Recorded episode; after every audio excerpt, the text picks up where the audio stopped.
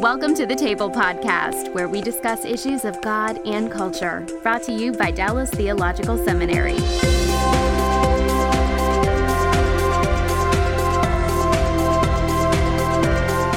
Well, let me turn to our distinguished guests. We have uh, Stephen Garber here, who is principal for the Institute of uh, Faith, Vocation, and Culture in Washington, D.C and has done a lot of writing on faith and work. Uh, um, when I when I told Greg Forrester, who runs the Kern Family Foundation, who helps us do these, um, that Steve was coming, he went, "Oh, that's great." So, uh, so Steve, we're really glad to have you with us.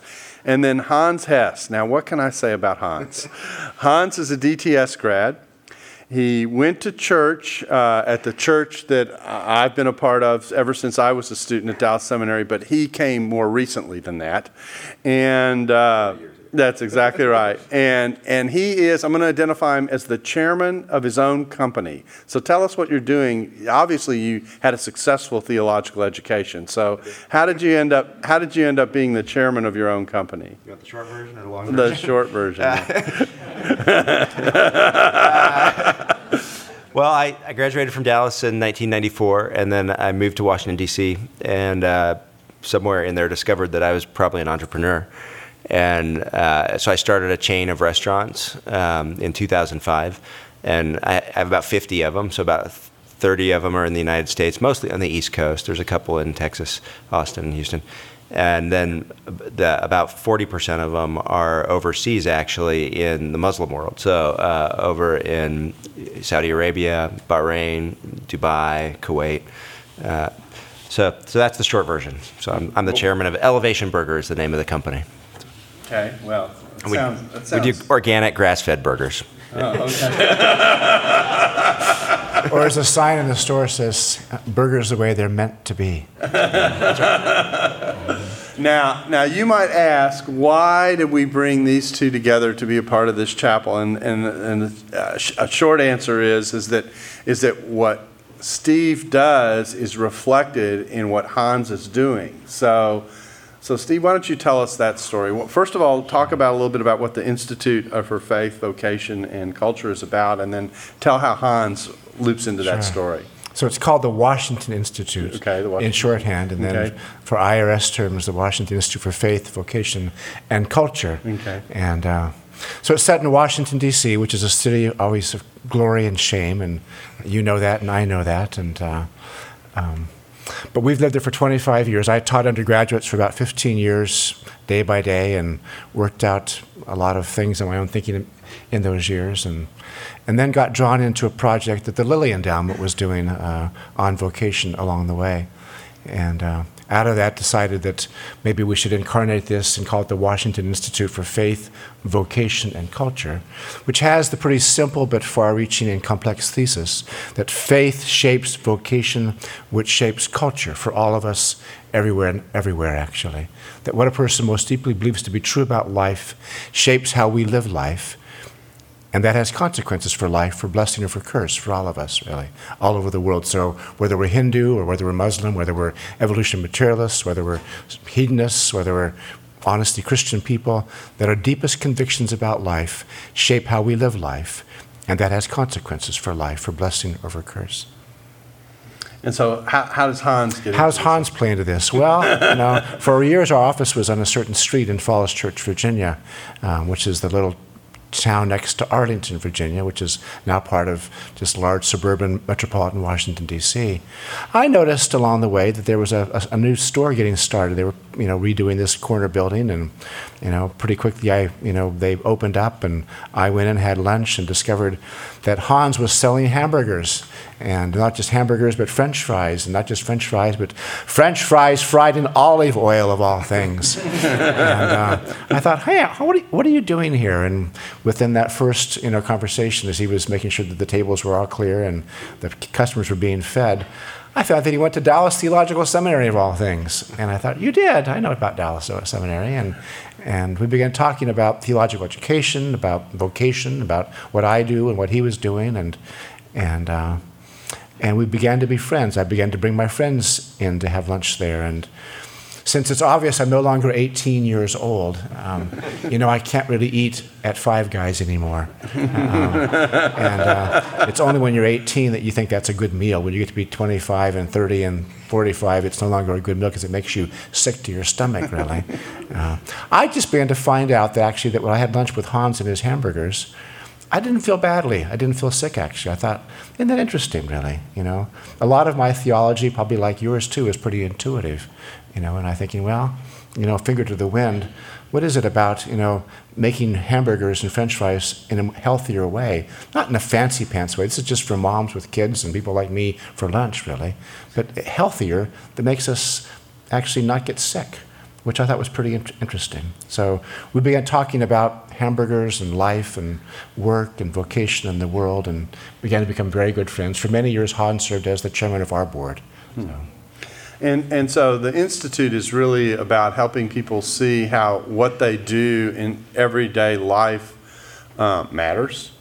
Uh, how what they do in everyday life is connected to the other things that God would have them do. We, we, we just did a, a podcast um, that we've recorded, be out at the beginning of the year.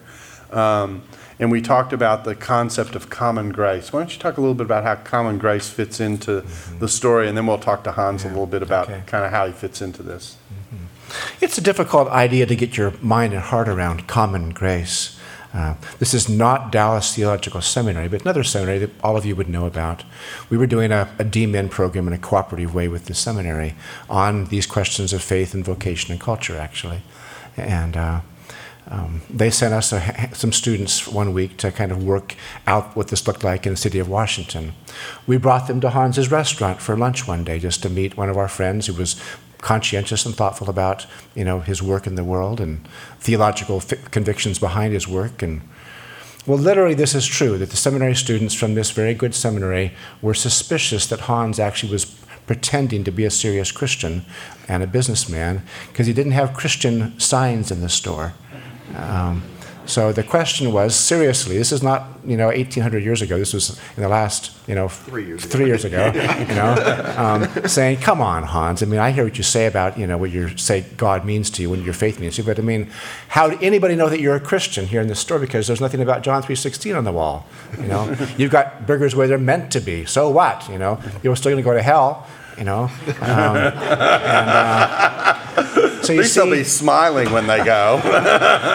so you see, if we don't have a theology of common grace, then we stumble over things like that. Mm-hmm. The best the- theology argues that there is saving grace and there is common grace. Saving grace is God's work in the world. We don't do saving grace. That's what God does, sovereign, merciful Lord that He is. We are called to take up the gifts of God and offer them to the world with, as the Anglicans put it, with gladness and singleness of heart. Mm-hmm. In and through our vocations, I think, is our work in the world.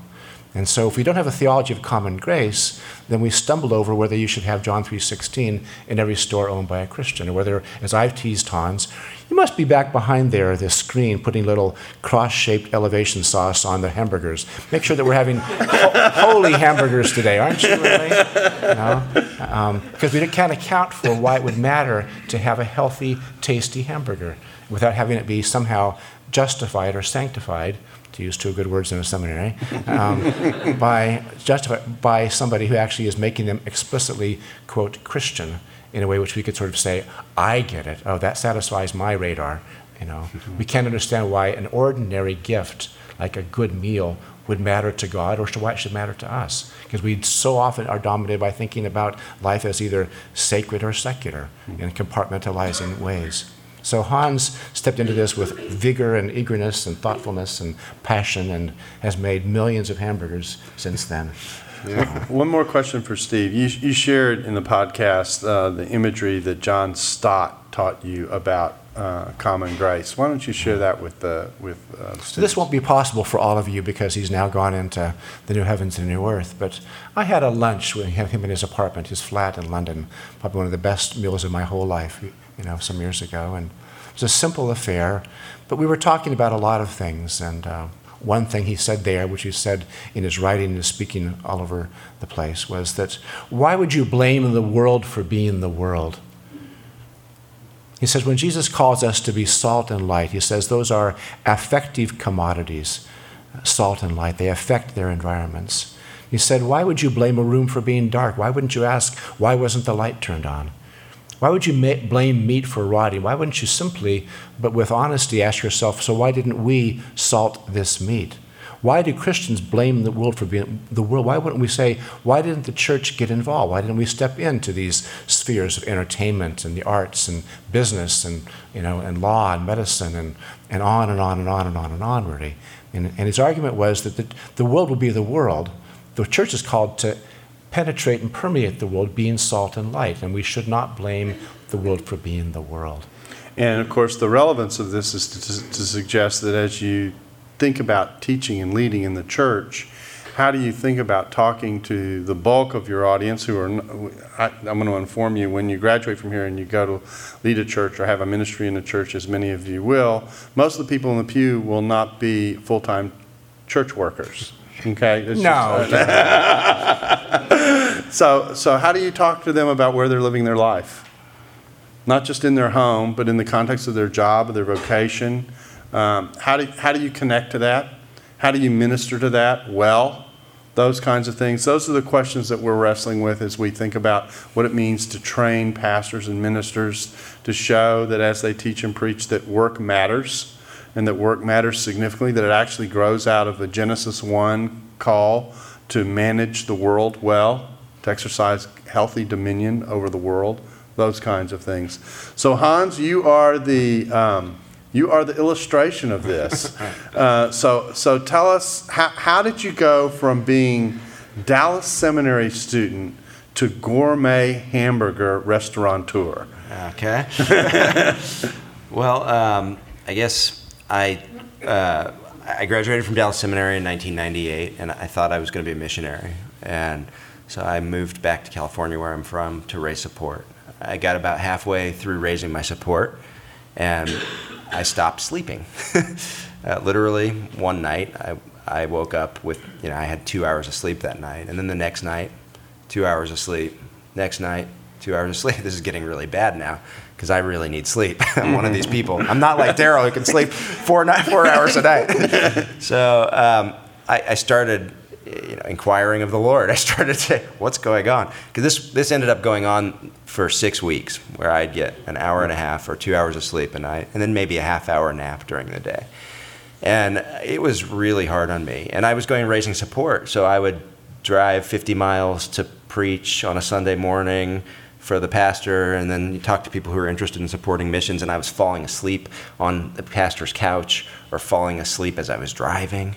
And it was just getting really horrible. So I, um, so I started praying a lot about this, and, and I started talking to people who knew me, people who loved me, and, and you know, started started pulling my community together and saying, you know, what do you think of this? This is happening, and I'm I'm not able to to make progress. I'm not able to get any sleep, and long story short, over those six weeks, I decided that God was not calling me to the mission field, and this was His way of speaking to me. So I decided, I took, it was a very hard decision, but I took this decision to resign from the mission organization. And I, I put my letter of resignation in the mailbox. and I walked home and I made dinner, and it was six o'clock at night. And I thought, well, maybe I can get a nap because I was sometimes able to catch a half hour nap and get some sleep. I laid down on my bed and I woke up the next morning at 9:30 and I, I never had the problem again. It just it was gone. Hmm. My insomnia left. So uh, in part of those conversations and reaching out to my community of believers and friends who knew me and loved me, one of them was my best friend from growing up, and he and his wife lived in Washington D.C. And he said to me, he said, Hans, he said, I know if, if you do this, because we were talking about it before I had decided to resign, he said, if you do this, what are you going to do next? I said, I really don't know. He's, and I was substitute teaching at the time, and I said, I don't think I'm really cut out to be a teacher. Uh, he said, Well, you know, he said, just observing you over the years, he said, I think you would really enjoy working on the Hill for a congressman. and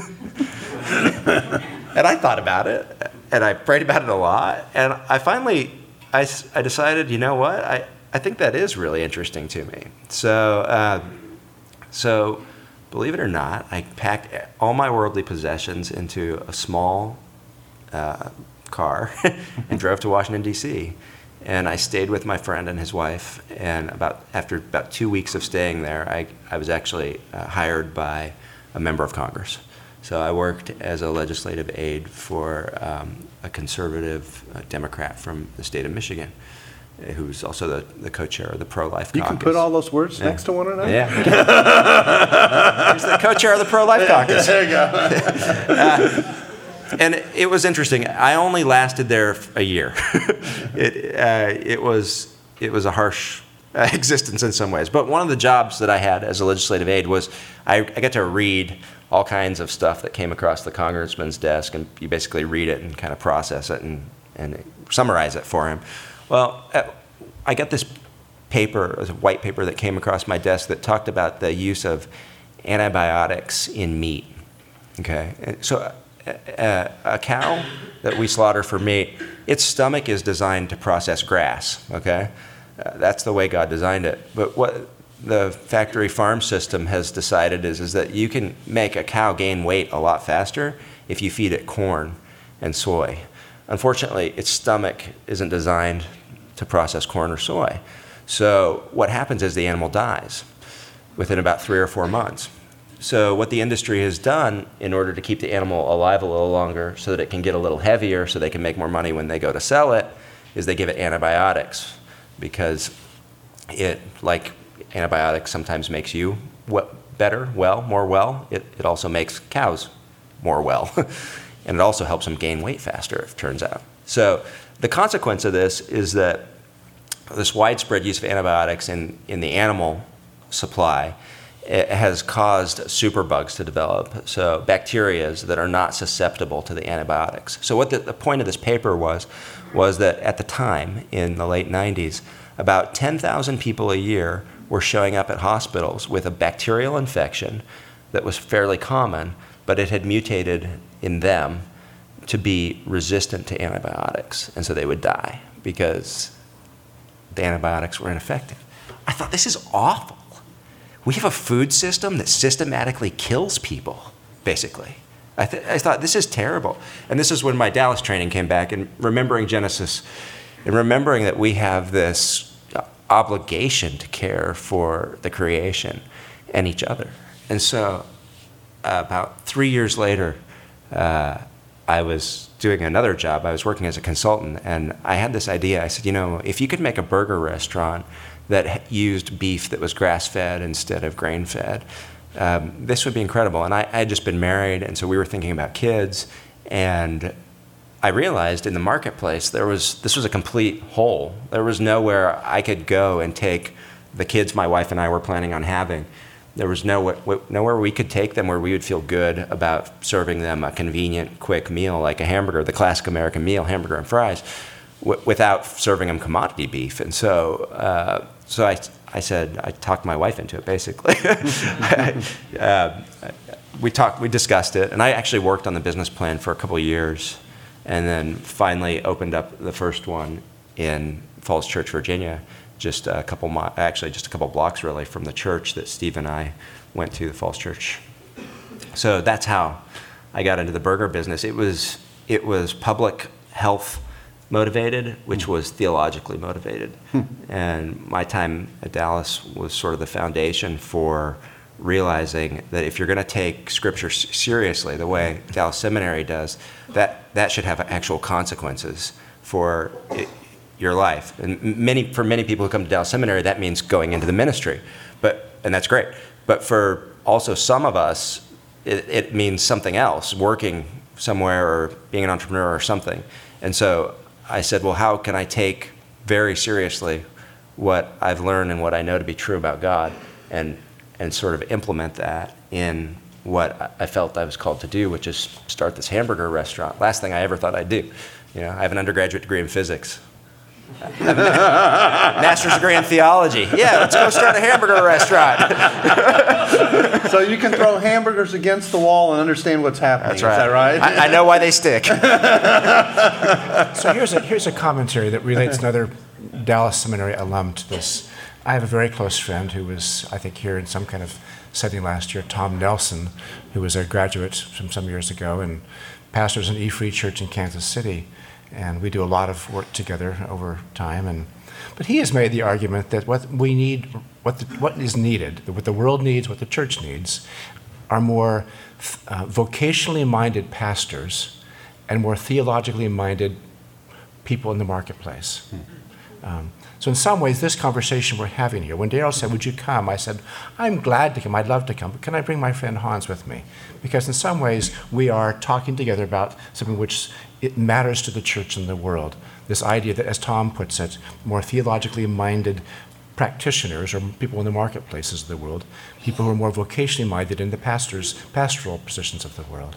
Um, so you can see for Hans, I mean, it isn't as if somehow you know he's you know he's doing anything other than trying to think more coherently and seamlessly about his vocation in the world. Uh, vocation being the complex, rich word that it is. He doesn't see himself making secular hamburgers, you know, so that he can you know make make enough money in the course of six days to give a good tithe on Sunday though he is very generous with his, you know, his resources, I would say, watching him. Um, but he sees actually, in some strange, odd way, that the hamburgers themselves, like Bach put it, SDG, are to the glory of God. Mm-hmm. There's not only selling Christian hamburgers to Christian people, like these seminary students wanted us to, you know, to, to be doing, but he's selling, in some ways, Darrell, you know, common grace to the common good mm-hmm. here. You know, for all of us who are looking for something which actually would be both tasty and healthy at the very same time. Mm-hmm. Which, as I've said to Hans, they're kind of like eschatological hamburgers, aren't they, Hans? um, and we hope they're post-tribulational experience. um, this episode is brought to you by the Truce Podcast. I'm sure you've been there you're at an event, a dinner, a small group, and someone says something like, If you're a Christian, you have to vote Republican. Huh. That raises an interesting question. How did evangelicals like me get to the place where we just assumed we'd all vote one way? This season on the Truce podcast, we're diving deep into the complexity of the 1970s and 80s to understand how evangelicals tied themselves to the Republican Party.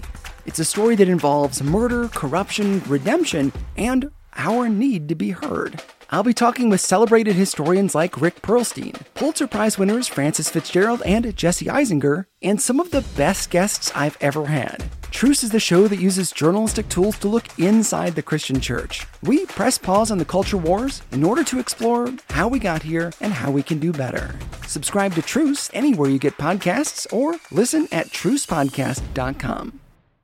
Uh, let me, Hans. Uh, by the way, the microphones are up uh, are up so that if you want to ask them questions in a minute, we're going to open up the mics to student questions. But let me ask you this question, Hans. As you think you've been on, you've switch hit. Okay, you've been a theological student, thinking you're headed to full time ministry in one way or another, and you, now you've been an entrepreneur. So you've been on both sides of the fence.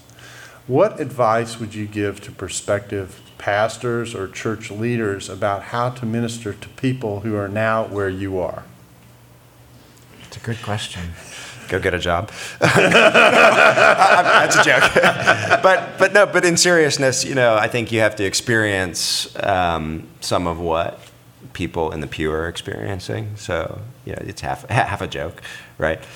Uh, so what does that mean? What, what, yeah. If you if you were to think about a pastor getting themselves equipped to minister to people, the bulk of whom have uh, what we would call misnomer, but what we would call a secular vocation. Right. Um, what, what would you tell them? Um, I would say get into their world and try and understand what it is they're dealing with. Um, I think that the church Steve and I went to, we had a pastor who was a pretty good model of that. He uh, was older, of course, so he had a lot more life experience, but he didn't shy away from entering into, in some ways, I think, the, day-to-day of people's lives.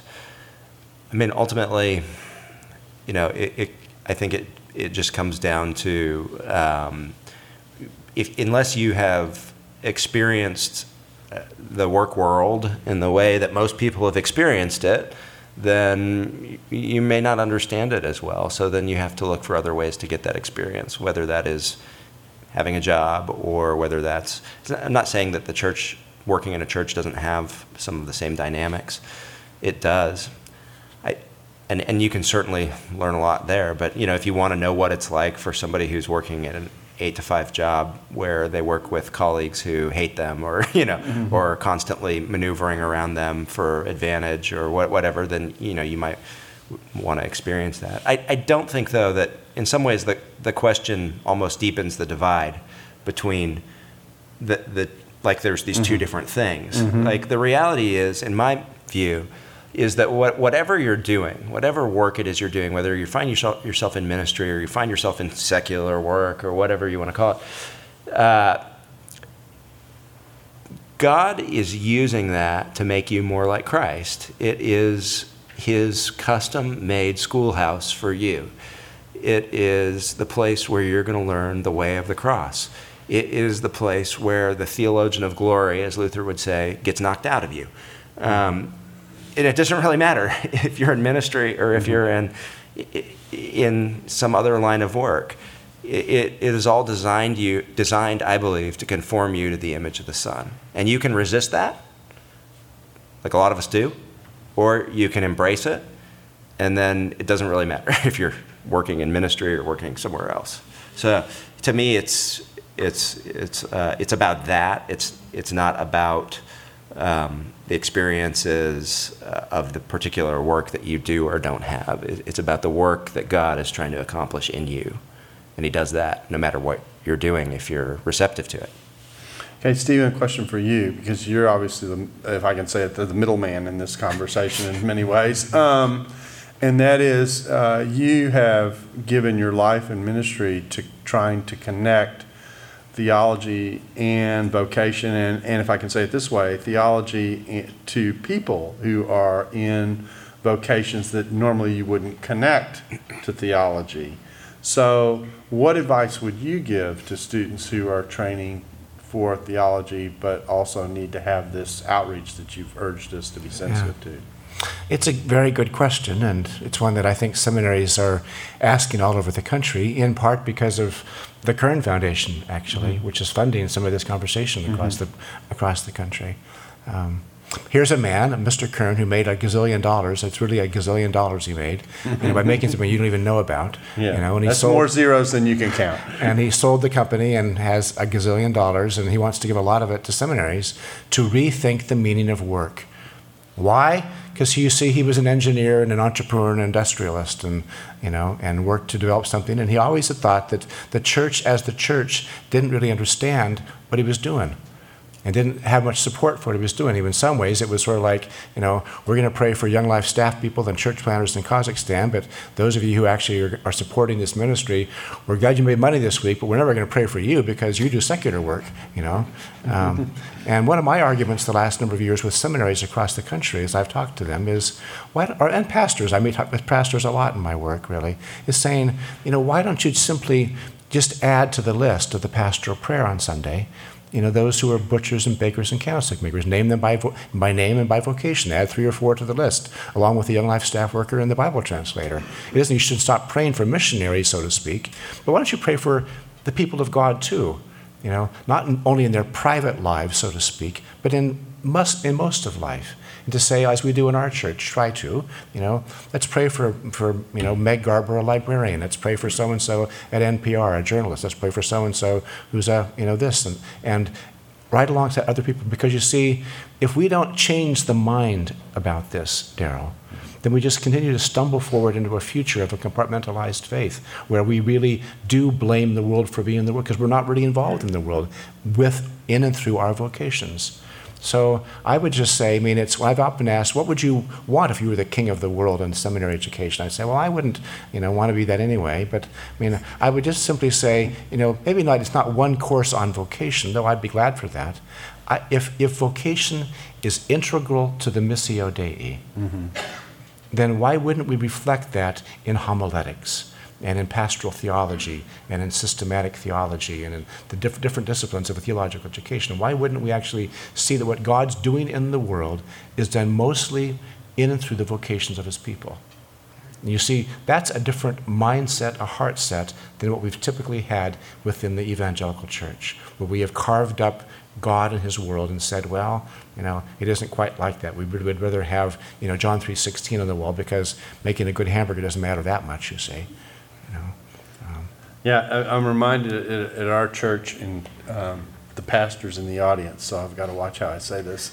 Uh, but um, at our church, we traditionally, in a benediction, make the point that this is not a benediction in which we're sending you out and this is the end of the service, but really your gathering together is the beginning of the rest of your week where God is going to be present with you wherever you go. And it makes me wonder that when we do the benediction at the end, rather than doing this general benediction and send everyone out and go, if it might not be a good thing every now and again to pray specifically for particular vocations from week to week as we give the benediction to reinforce part of the point that So this is. Labor Day Sunday. It's Yeah. also the beginning of the school year for a lot of people in America.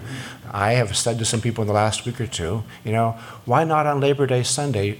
I mean, we could do it every Sunday, of course, in some honest way, but why not at least at least once, you know, in the course of the year?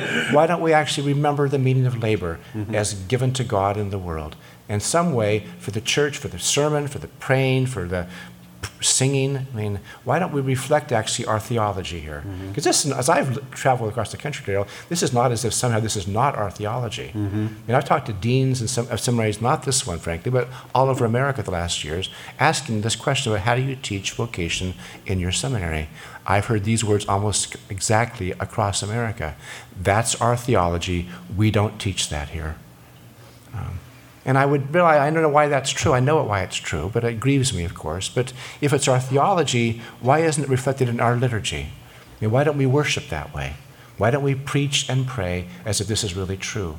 And so, I mean, why wouldn't it be possible this Sunday, you know, for those of you who have pastoral responsibilities, to at least say, for all the kindergartners and the eighth graders and the, you know, 12th graders and those who teach them going off this year, why don't you stand up today and we're going to commission you to be common grace for the common good in the city of Dallas this week.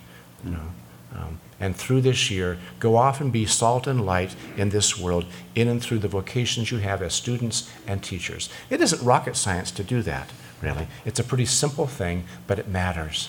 Because, because what it does is it wraps, part of what it does is it wraps a theology of life around the life of your church. That's exactly what it does. And, and, and that's, and that's where most people are most of the time. Most of the time. Yeah, so, um, uh, yeah, uh, well, the mics are here in case any of you have a question. Yeah, go ahead and come on up and ask your question. Uh, I would love to hear the opinion, uh, y'all's opinion on um, on schools. So, Labor Day, start of school. Uh, my wife is a teacher. We have this conversation about uh, if we were to be blessed with children, where would our kids go to school? My pastor and boss, uh, several good friends of mine, we live in this area, uh, and DISD schools aren't awesome, uh, to say the least. And so, what does it look like for us to engage with the culture around us, our neighbors um, who are non believing, whose kids go to Lipscomb Elementary or Robert E. Lee Elementary? And there doesn't seem to be a lot of believers in those schools because all the believers in this area send their kids to private schools. So, how do we engage with culture and be salt and light when there's this tension of do I put my kids in this situation or do they get to be salt and light? Go at it, Hans.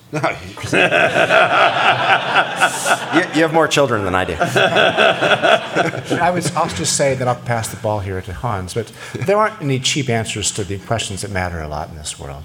So I have nothing cheap to say back to you about this. Well, all good people will do this, you see, one, two, three. I mean, uh, I think God's call upon parents is to, you know, before His face, to do their darndest to teach their children to, th- to see and, and, and hear and feel the world as God does. You know, and that's the charge for, that God gives parents. You know, how that happens is not given in the scriptures. You know, I've met serious Christian people over the years who have said to me in my face, "Oh, if you really love Jesus, of course, you're going to send your kids to this Christian school. If you really love Jesus, you're going to keep your kids at home and homeschool them, of course. All serious Christians do that, really. Other people who say, well, all serious Christians, of course, send them off to be you know, missionaries in their public schools. I've heard all those words in my life, really. The Bible doesn't speak about that, and we shouldn't mandate on that point, really. I think it's a difficult question having to be worked out in community with being with discernment and courage and humility, and you know, and maybe it'll change over time because you, what was a good answer for this year may not be a good answer in three years. You know, Uh, I mean, the charge you have as a parent is, you know, long, full of longing as you are for your children's hearts, you know, is that they would somehow learn to be in the world but not of the world. You know, how it gets done probably will get done differently. Yeah, he's so much more articulate than I am. Uh, but uh, you know, I, I, don't know. I just I could share a story. I, my son, uh, or actually my daughter in this case, um, she started at a particular school one year, and she she had switched from a different school, and now she was going to a new school, and uh, at the old school, she would come home every day extremely happy. like she had learned stuff, she was excited to go back to school the next day. Then when she made this transition into the new school, because um, it was a grade change, like she was going from, you know, the old school didn't have the new grade. So she was going to this new school. She would come home every day just like a wilted flower. Just it was just awful to watch her. She was not ha- happy or excited about school. She was focusing on some of the wrong things, like you know what this person said or what that person said. Just you know, gossip, getting gossipy almost, and just um, there were just so many problems. And we, so we this went on for months, and we tried to work with her. We tried to work with the teacher, and and we moved her. We moved her to a different school, and we had that luxury, I guess, at the time. But I don't know. I would just say that in, in trying to answer your question it's it's so much a function of the, the, particular circumstances, and maybe your child should be at that public school and should be salt and light. Maybe they shouldn't, like Steve was saying, but you're going to have to just navigate that as you go. If that's your only choice, then I would embrace it as from the Lord and figure it out. You know. Uh, but and I would just I add this word too. I mean, everybody in the room here knows this is true, but I'm just going to say it out loud. You know, we live every day more fully into a secularizing, pluralizing, globalizing world. Yeah. You know, that is a, the hard face of the year 2015. You know, it's just true. You know, and working out what we believe to be true and real and right in the face of those realities is very difficult. And I have nothing cheap to say to you, but we could talk about it more if you wanted to. Uh, I'm going to chime in here because I think there's another part to the question that needs um, some reflection, and it, it works like this.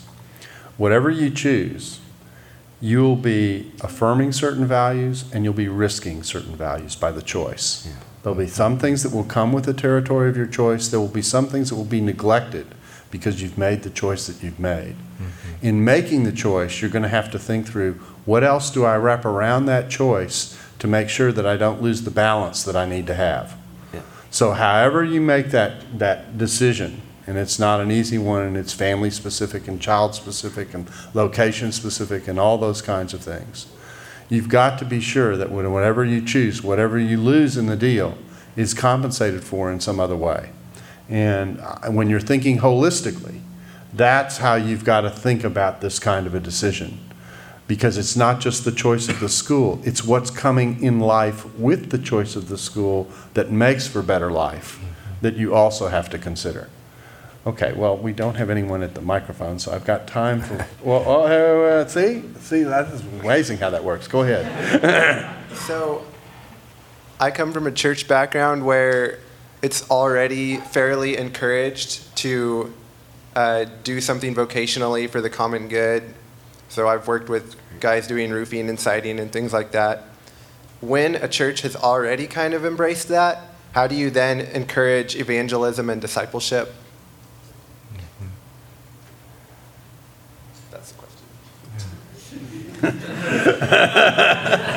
so we can go for a long walk together. You want to do that? uh, so again, I mentioned already John Stott, and I, I think you know his thoughts in a frail, frail, finite way. Um, but after the first Lausanne Congress on World Evangelization in the early 1970s, a few years after, he was asked to give a series of lectures at Wycliffe Hall in Oxford, and he did these, and because they're John Stott's lectures, of course, they became a book. You know, IVP published Christian Mission in the Modern World, it was titled. And there were five chapters, five lectures. He chose five words to take up in, in, in the lectures. The first was the word mission. And so it's typical John Stott, if you understand his work. It was sort of the best biblical theological exegesis of the idea of mission and working it through his history and, you know, and identifying, you know, in the church today, we have tended to divide the question between what we call evangelism and social responsibility. So in the late 1970s, we don't talk those same words all the time today. But that was the paradigm then. And uh, what he was arguing was that the paradigm or the question was the wrong question, really, because it was based on a flawed anthropology. So for Stott, he was working anthropology together with missiology in this lecture. And essentially, he's arguing that, you know, that to see us as bodies and souls with certain needs for bodies, certain needs for souls, simply was not a biblically informed anthropology. And so the missiology is, off, is skewed at that point. He's arguing for a holding together actually who we are as human beings, and therefore a view of the mission of Christ, which grows out of that or is attentive to that.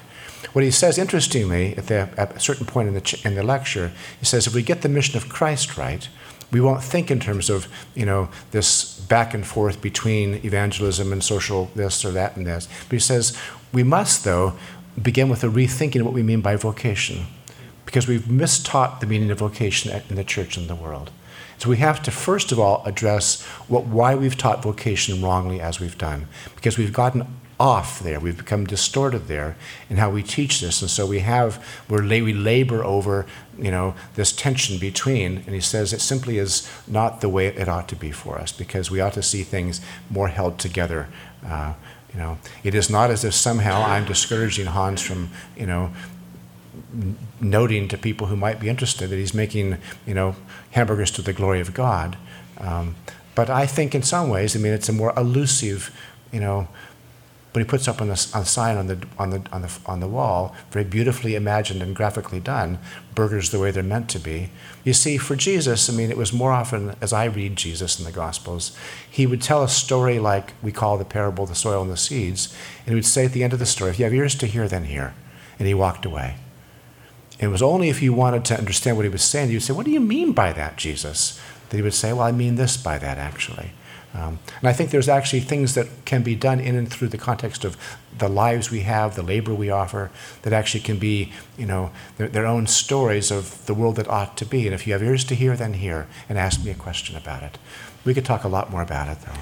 Yeah, I, I, I think there's a lesson from Luke 4. Um, you watch Jesus preach in the synagogue, and he says he's, you know, he's been anointed by God to give liberation on the one hand. And then what do you see him doing in the next scene in Capernaum? He is ministering to people so that his words have flesh.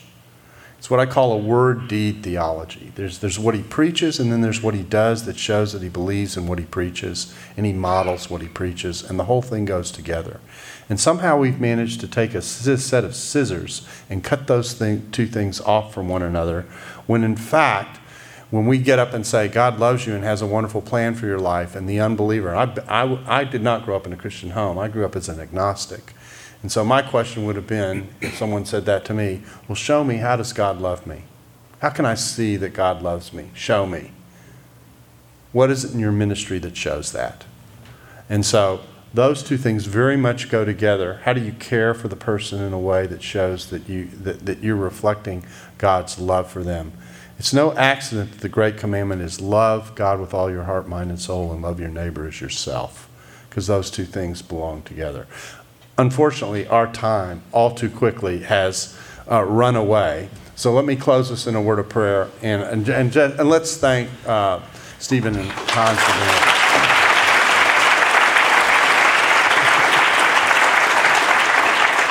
Let's pray. Our Father, we often take as far too common the common things that you do for us in life, even the eating of a hamburger. And our prayer is, is that as we think about how you are involved in the everyday parts of our life, the airs that we breathe, the creation that we're a part of, the roads that we travel on, the workers who build it, the trucks that bring goods from one place to another so we have something in the grocery store. That we might be reminded that in many of the mundane things of life, your hand is actually at work in your common care and your common grace for us. Help us to affirm the people in our churches who do that kind of work. Help us to appreciate that we are cared for in many ways, sometimes that we forget about and do not appreciate enough. And help us to be deeply appreciative that you have made us in our image and you have given men and women the capability to care for one another in these simple ways.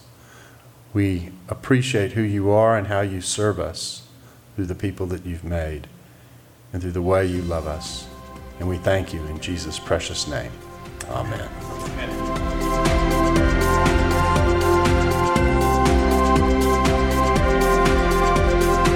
Thanks for listening to the Table Podcast. For more podcasts like this one, visit dts.edu slash the table. Dallas Theological Seminary. Teach truth, love well.